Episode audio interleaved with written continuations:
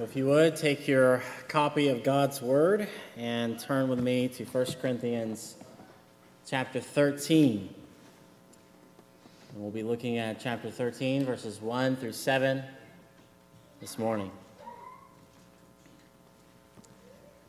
And the movie, The Fiddler on the Roof, there's this moment that is somewhat funny, and, and it's funny, but it's also profound all at once.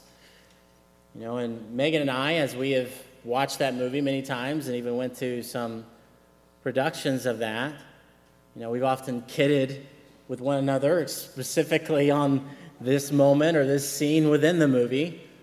But even as we've done that, and maybe you have no idea what I mean, and but maybe by the time I share this with you, maybe you will. But either way, it makes a rather profound point in this scene. And there in this movie, in The Fiddle on the Roof, Tevye goes to his wife, Golde, after 25 years of marriage, and he asks her a simple question.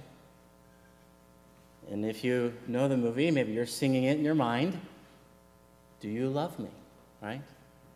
Do you love me? Right? I'm no singer, so, but you get it if you know the movie, you hear him singing that. And, you know, she's taken aback by this question, right? You know, and, and so she, she responds to him, Do I what? you know? And so he asks her again, right? Do you love me? And so after years of marriage, maybe you remember the scene, you know, she really can't fathom the question. Like, do you love me? We've been married all this time, you know? And so as they go back and forth, she even has this moment where she asks, you know, herself to herself, and he hears her too. But she kind of asks herself, Do I love him? 25 years. And she kind of lists all these things out. She washed his clothes, cooked his meals, milked his cows, lived with him, fought with him, starved with him, had children with him. And what seems like the first time in their marriage, he's asking her this. So after listing all those things, she concludes if that's not love, what is? And so he asks her, you know, and it's funny, but it's also like, huh, then you do love me. And she says, Well, I suppose I do. And he says to her, And I suppose I love you too. And then they both say at the end of this scene, and they sing it together, it doesn't change a thing, but even so, after 25 years, it's nice to know. And we know that too, right? It is nice to know. It is nice to know that you're loved. Certainly, that you're loved by God, and how often we so often don't let that just sink in, but that you're loved by others. You're loved by the person sitting next to you. You're loved by the people in this room. It is nice to know.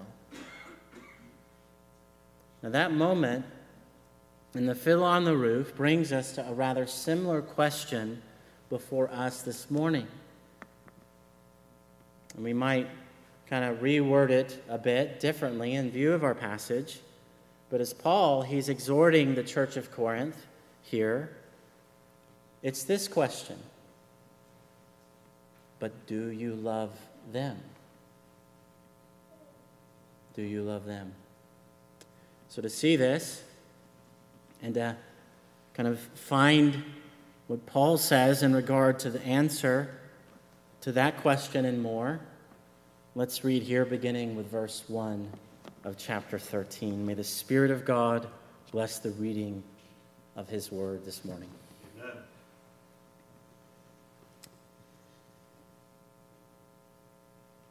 If I speak in the tongues of men and of angels, but have not love, I am a noisy gong or a clanging cymbal.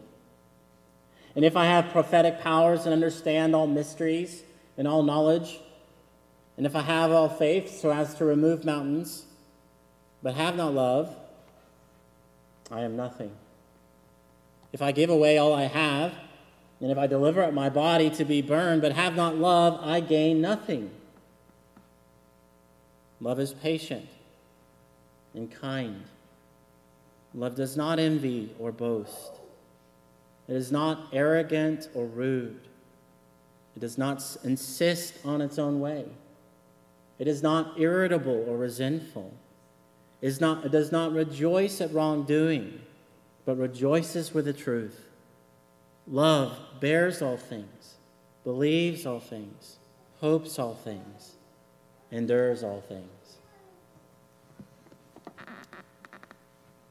Now, of course, you know these verses, or at least I would say it's highly likely that everyone here knows these verses and has heard these verses. You might even have, you know, these verses on a shirt or two at home, right? And if not on a shirt, it might be on a, a picture frame or within a picture frame there on your wall with these verses on them. And for that, for good reason as well, right?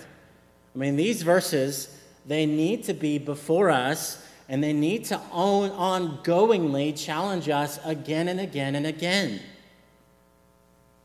You know, within this letter itself, many roads have been leading to this point in 1 Corinthians chapter 13. Paul has been kind of heading here, even perhaps from the beginning of the letter. And as you think back, as you recall all that we've walked through in this letter, what were those roads paved with? Not with the me centered kind of asphalt of our day, right? It was paved with the rock solid gospel, right? It was paved with Christ crucified, Christ heralded. And so, as we come to 1 Corinthians 13 here in these verses here, we don't come to these verses unmindful of Jesus Christ, but we come wholly grounded in Christ as we consider love and ponder it here. Now, at root, much of what Paul is correcting here is what the Corinthians were not displaying, right? I mean, we could go back and you could be like, yep, that makes like right there, no and right there, no, right? Again and again and again throughout the chapters of this letter, you're just like, well, yeah, they, that's, that's not what they were doing, is they weren't displaying love. And they weren't expressly displaying, namely, this kind of love. And so the context, though, isn't just about anything. So just hear me, it's not talking about marriage. I know it's read often during weddings, but this is not primarily talking about marriage or anything like that. And that's important for your shirts and for your coffee mugs and for your picture frames on the wall and everything else. All this was written in the view of spiritual gifts and the spiritual gifts. Now, as I say that, though, maybe before you throw a tomato at me, or a piece of lettuce or a pencil. I think these verses certainly have a wide application as well, right? I mean, and we know that. You know that in your own life. Even my reading this, you, uh, you, the Spirit of God working in your heart, you're already like, man, right there. I already see an area that I need to grow in with this. You know, th- this has a wide application, even into all varieties of areas in our lives, including marriage. So we're not saying it doesn't apply to marriage. But see, it's within the context of others, of you and me, and of the church specifically is what Paul is thinking of here. This is where all the roads have been going. He's been addressing them very specifically, just the body and its members, right? Been discussing the, the spiritual gifts and how every member matters. And so we might put these opening verses in the form of a question as well, and not necessarily of the question that we open with, but this question, which would also be your first point and even a question that is right for us to ask of ourselves even right now. And it's this. But what of love? But what of love? You know, how helpful would that be if we just stopped and we asked that question of so many things, right? But what of love? You know, I'm doing this, I'm doing that. But what of love? And so we, even without going forward yet, you can be asking that self of the, question of yourself. But these verses, they come right off of chapter 12, verses 31. Now, if you remember, chapter 12, verse 31, what did Paul say there? He said, as he's talking about all these various giftings, he says, amidst a congregation, a church that is prioritizing some gifts over others, which we'll see directly in 1 Corinthians chapter 14 as well. He says there at the end, but earnestly desire the higher gifts, and I will show you a still more excellent way. And now here it is the more excellent way before us. 1 Corinthians chapter 13, this love chapter here. Yet, as we look at these initial verses in verses 1 through 3, we need to understand something as we're hearing what Paul says here. We need to understand Paul is exaggerating here to make a point. So, under that main point, subpoint. We need to understand Paul is exaggerating here to make a point. So, what he's doing is he's using hyperbole, you know, a figure of speech, exaggeration. And he's doing that to take you up as high as possible. Like, even picture yourself going up as high as you can to the greatest of things, the highest of mountains. And then to ask, all right, you have done all that, you're up there. Yes, but now, what of love? You've reached that high now, but what of love? Now, what do I mean about him exaggerating? Well, here, he exaggerates each gift in these verses, in verses 1 through 3. And he's doing that, like I said, to take you as high as possible but he's doing that from one to the next as he's going beyond even what the gift can actually do and be. So, exaggeration. The gift functionally is not going to be this, he's going beyond it.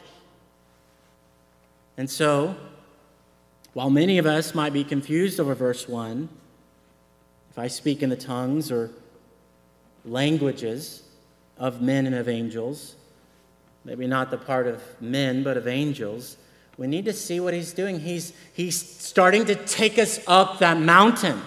Exaggeration, hyperbole. Like your gift of speaking in other languages, and he's just saying, let's just say your gift is so great that you could speak to angels. Like you are unique. Like nobody can just do this, but you can. Let's say you're that great. That's what he's doing. It's exaggeration. To which we're to say, as we read it, whoa, you can do that? That would be impressive if you could do that. And then in verse 2, with prophecy, this revelatory gift akin to Old Testament prophets. So think, thus says the Lord, when you think of the gift of prophecy, which I would say, as we saw last time, is a gift along with tongues that has ceased he says it might well be that your gift of prophecy is so great that you understand not some, but you understand all mysteries and you have all knowledge. Right? You see how he's exaggerating here? He's going above and beyond, like no one has access to like all mysteries and all knowledge except for who? God.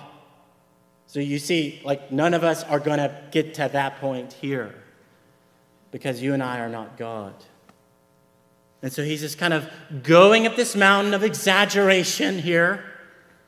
And then he alludes to Jesus' words from the Gospel of Matthew and Gospel of Mark. You want chapter and verse 17, Matthew 17, 14 through 20. Chapter 21, verses 18 through 22, and Mark 11, 20 through 25. And he takes us further up the mountain and he says essentially, you might have faith that can actually take the mountain itself and toss it into the sea, right?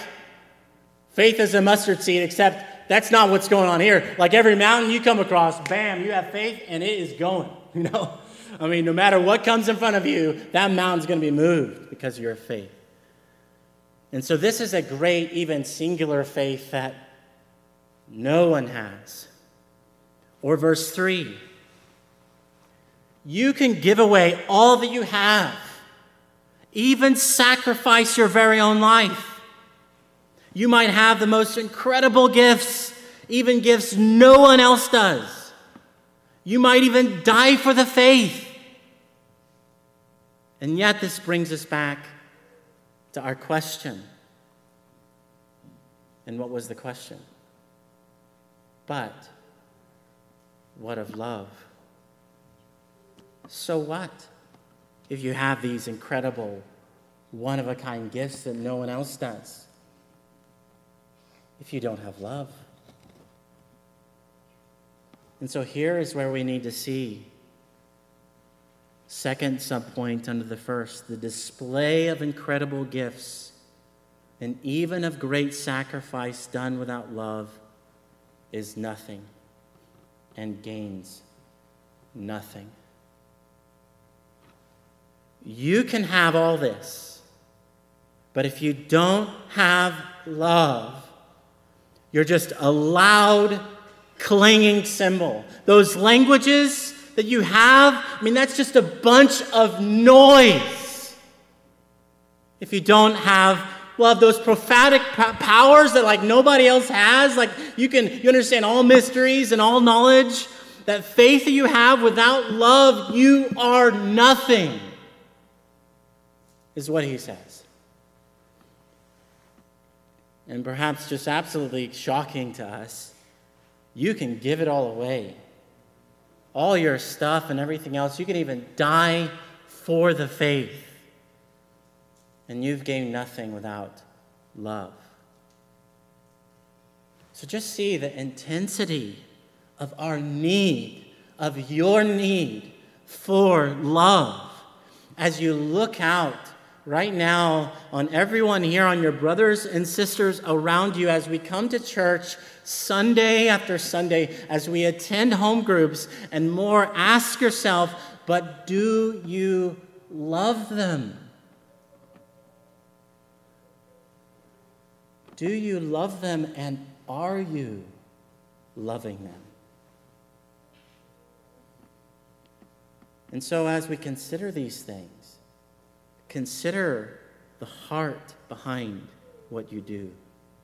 Consider the heart behind what you do. That's the third or fourth subpoint under the first point. Consider the heart behind what you do. Love is not merely what you do, and it's not merely an emotion either, right? It's both. It's not just one or just the other. And we can go very quickly to one passage, right? Matthew 22. Love God with all your heart, your mind, and your strength, everything. That's the kind of love you're to have. Mind and heart. The Lord is concerned with more than our words and more than our actions, yet, He is concerned with our words and with our actions. The love of Christ is to drive us both inwardly and outwardly as believers and followers of Christ. And so we need to ask why are you doing what you're doing? Is it merely tradition? Is it merely I'm doing it because I'm doing? Is it merely is it is it not even merely is it just legalism? Is it a facade? Is it a mask? What is it?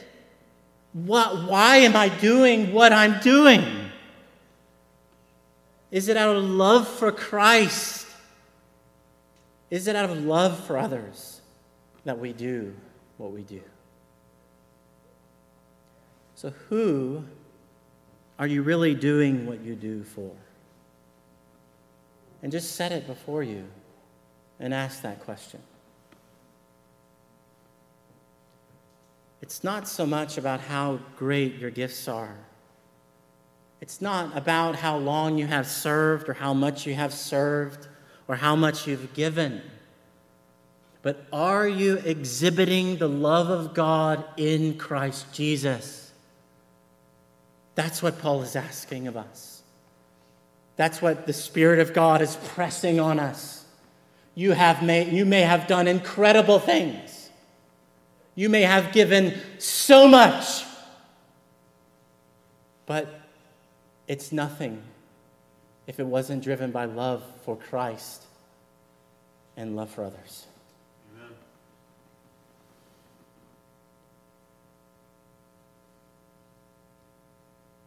And so we need to ask these things.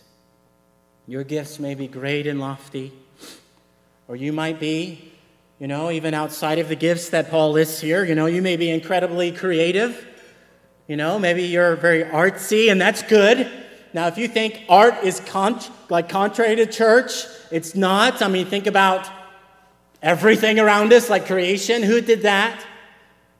The most creative person, being in all, right? The one God, eternally existing in three persons. He did that. He is creative. You may be able to analyze with precision, think logically, consider points and details and arguments. Your ability to do that may be very great, or maybe you're just really good with your hands, amazing at your job, above the rest, even. But then we come back to our question But what of love? So what? You may have the degrees, you may have the education, you may have accolades from your employment. You may have the savings account, you may have the money, you may have given, you may have supported, you may have went on missions, but what of love? You may have great knowledge of God and His Word, but so what? Who cares without love?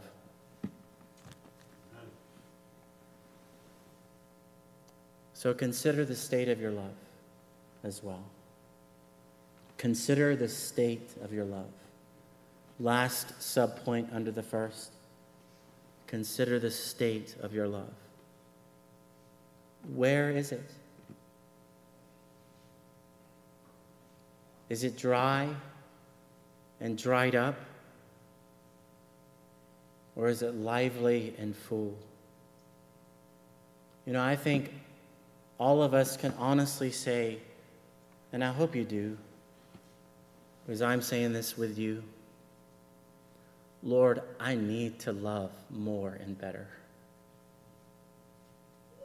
I need to love you more and better, God.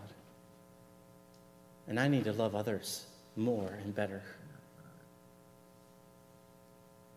I think that's part of why this passage is so challenging to us because it does hit us right in all these areas. Now, I think in our day, in our time, perhaps especially in our day and our time where we are loving the American dream and our couches and couch cushions, we'd be right to hear the words of Jesus from Revelation chapter 2 and verses 2 through 5, where he warns I know your works, your toil and your patience, patient endurance, and how you cannot bear with those who are evil, but have tested those who call them apostles and are not, and you have found them to be false. I know you are enduring patiently and bearing up for my name's sake, and you have not grown weary. But I have this against you that you have abandoned the love you had at first. Remember, therefore, from where you have fallen. Repent and do the works you did at first. If not, I will come to you and remove your lampstand from its place unless you repent. A faithful consideration of these things here that Paul is saying includes doing just what Jesus said there in Revelation. Which is what Paul it was essentially asking of the Corinthians, and so of you, and so of me also. But what of love? Where is that? Is that part of the ebb and flow of your life and your church and your homes? What of your love for one another? Or opposite of Tevye, but do you love them? And this is where we see here our second, or this second point that Paul makes here. And it's what love is and what love isn't. So, verses 4 through 7, second point, what love is and what love isn't. Now, these verses, they are convicting, and I mean all of them, but these certainly here also, they're convicting, but they're also odd. and they're odd because Paul tells us more about what love is not than what love is, right? Yet, as we said, and we heard just a moment ago, love is both, is both something you do and it's something in you, right? It's something emotive, affective. And it's not just that, it acts for others' good. And it's like Mike likes to say, for others' good and God's glory.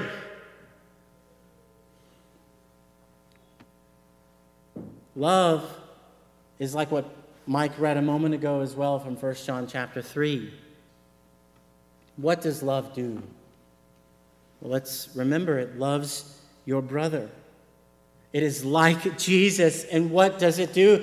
It lays down your life for others, lays down one's life for others. It's not just in word or talk, but it comes in deed and it comes in truth. Head and heart hands and feet, no division, no contrast, all together for His sake. Because of God's love in us, the Spirit of God pouring out His love in us, and so it can't stay in, it has to go out. Head and heart, hands and feet.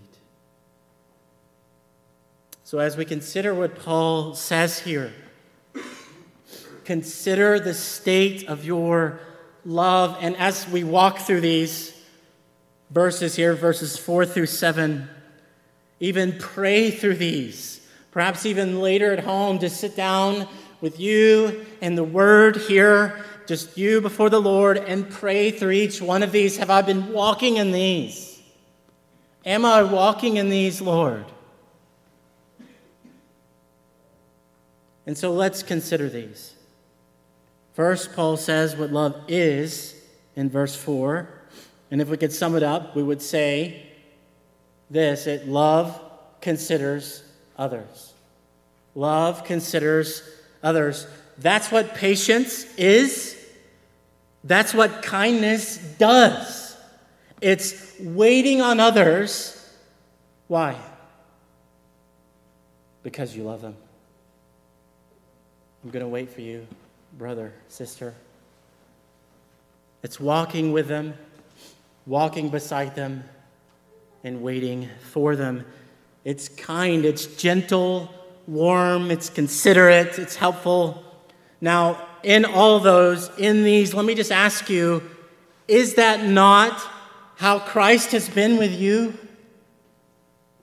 Patient and kind. Wow, he has been so patient and kind to me. And I know you would say the same thing how patient and kind he has been day after day.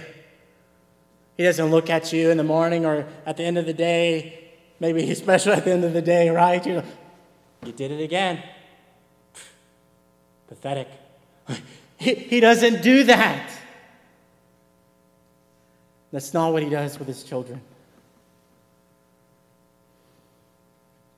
He's patient and he has been kind with you. Even as Romans chapter 2, verse 4, it says, God's kindness is meant to lead you to repentance. Amen. So, for, for you here this morning who know the Lord, that's why you know the Lord. It was His kindness on display. That's your life. And for you here, perhaps who don't know Christ this morning, you may be like, well, God's just holy, He's just wrathful.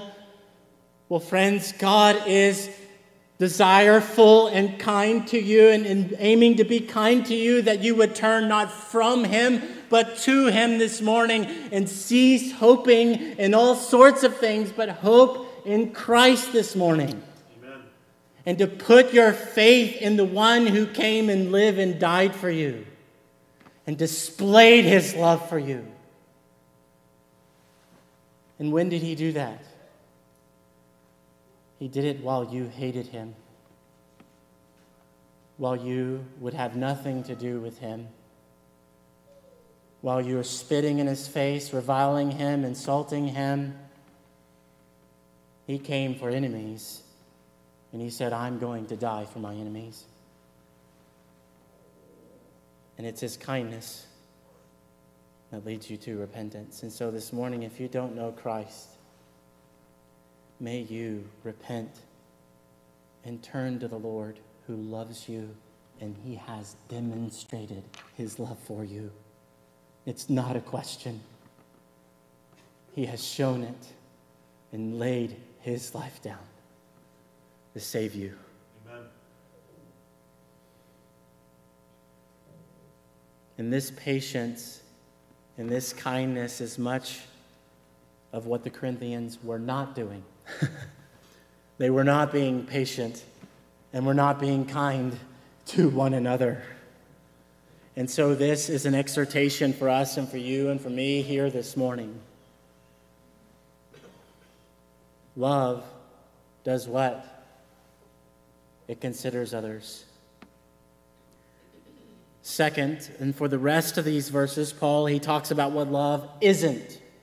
So we heard very briefly from what love is. Now he spends the rest of the time talking about what love is not.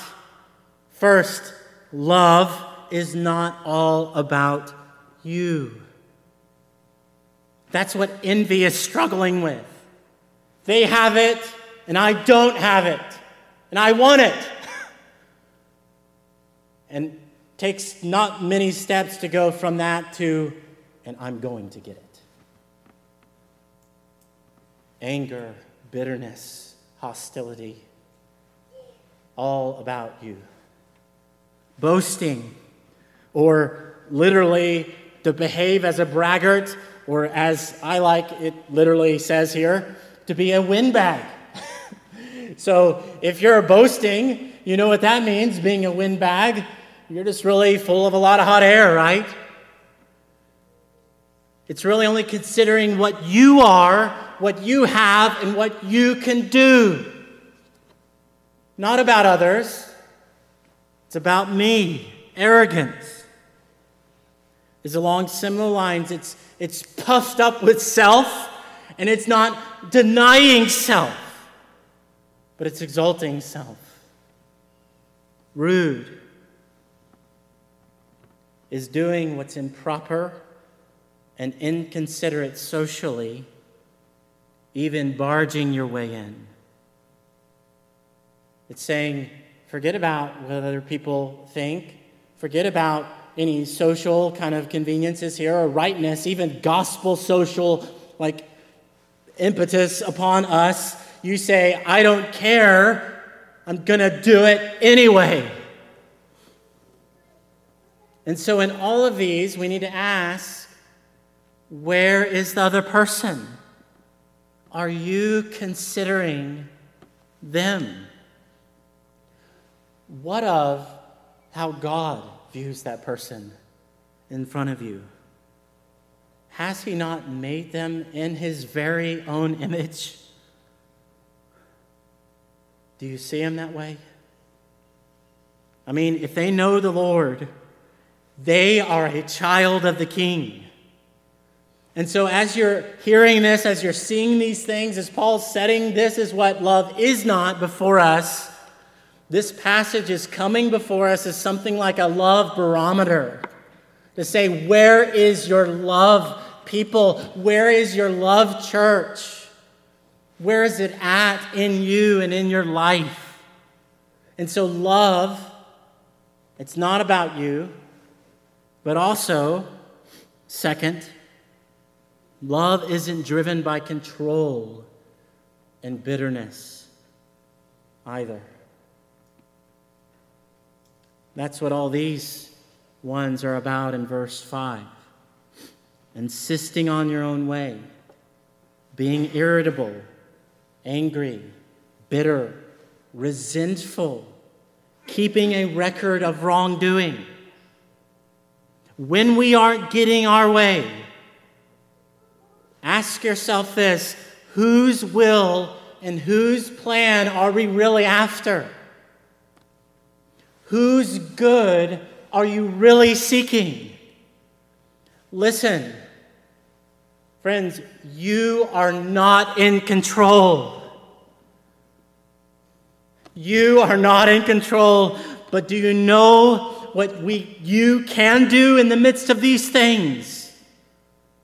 you can trust the God who is in control. God is good, and his plans and his purposes are good, period. So, love, it's not driven by control and bitterness. You know, we would be right to learn from the parable of the unforgiving servant. You know that parable? You know, you, you'll remember how it goes. You know, he was forgiven this massive, insurmountable debt, right? Like a trillion dollars. Like, there's no way he's ever going to pay this off, ever. And yet, after he's forgiven, he goes to his servant over here who basically owes him nothing. Like, you better give me my penny, man. I need it. You know? And he's like, give it to me. I'm going to throw you into the dungeon, you know?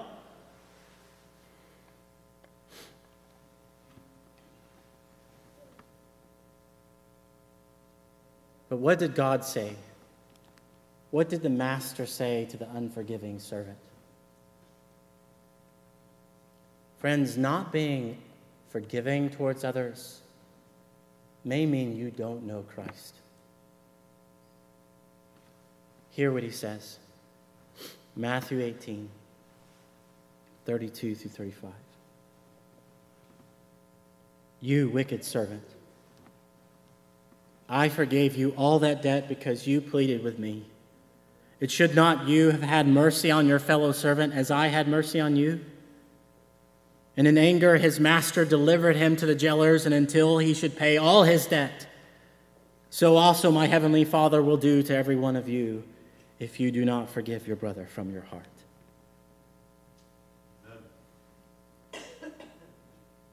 As Christ has forgiven you and has forgiven us, as hard as it may be, not harder than the cross. But as, he's, as he has forgiven us, we are to forgive others also.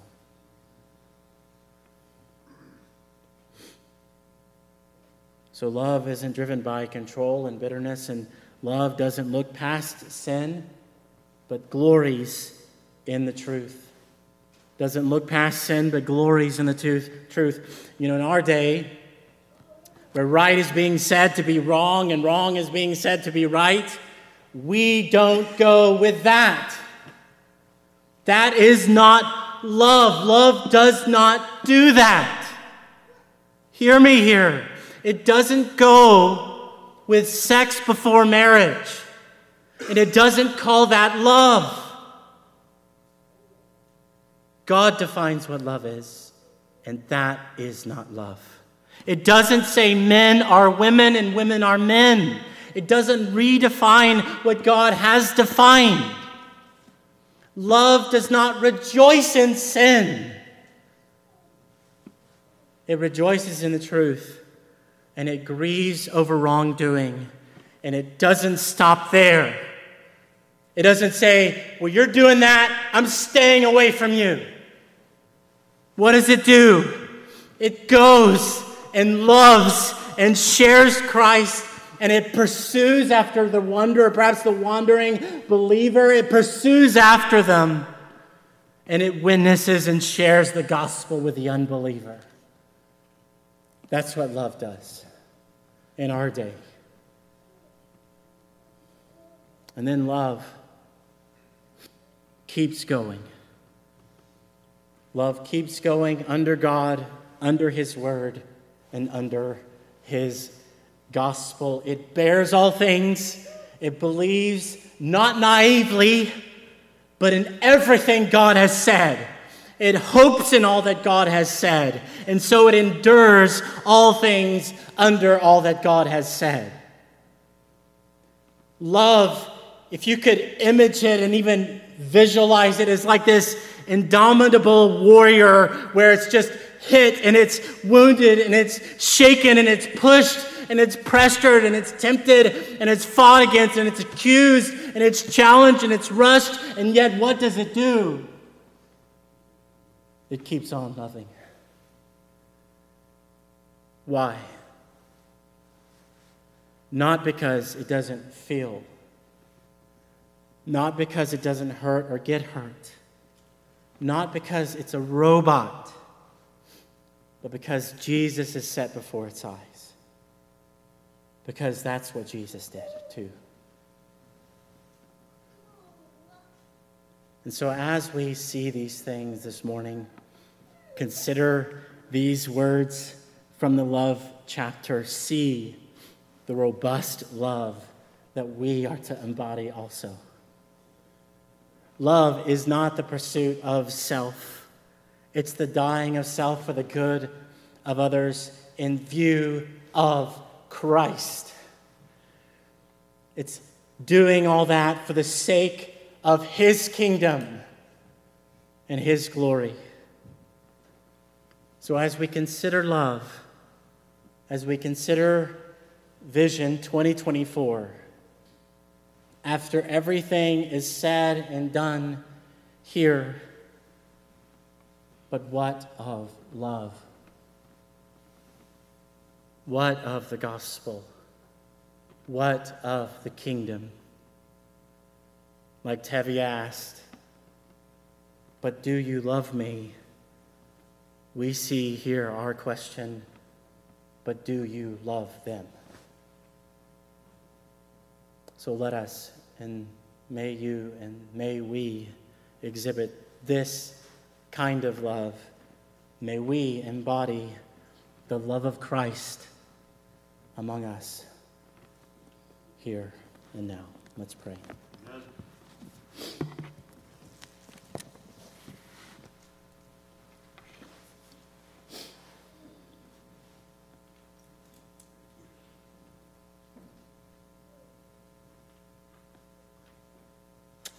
Father, we come before you, and as we consider each one of these verses and consider our own love, Lord, we consider our lives, we consider our words, we consider our relationships, and we consider how we've talked to each other, how we've related to each other, and our spouses, our children. Lord, we just admit to you, Father, we need to grow in this. Help us grow in this, Father. May your Spirit work in us and change us and grow us. Whether it, it's that we are more on the emotive, affective side of things, that we just feel these things deeply, or that we're just on the head side of things and we, we, we so emphasize knowledge and education and all these other things, but yet, help us, Lord to see that God, you're calling us to loving one another with mind and heart, hands and feet.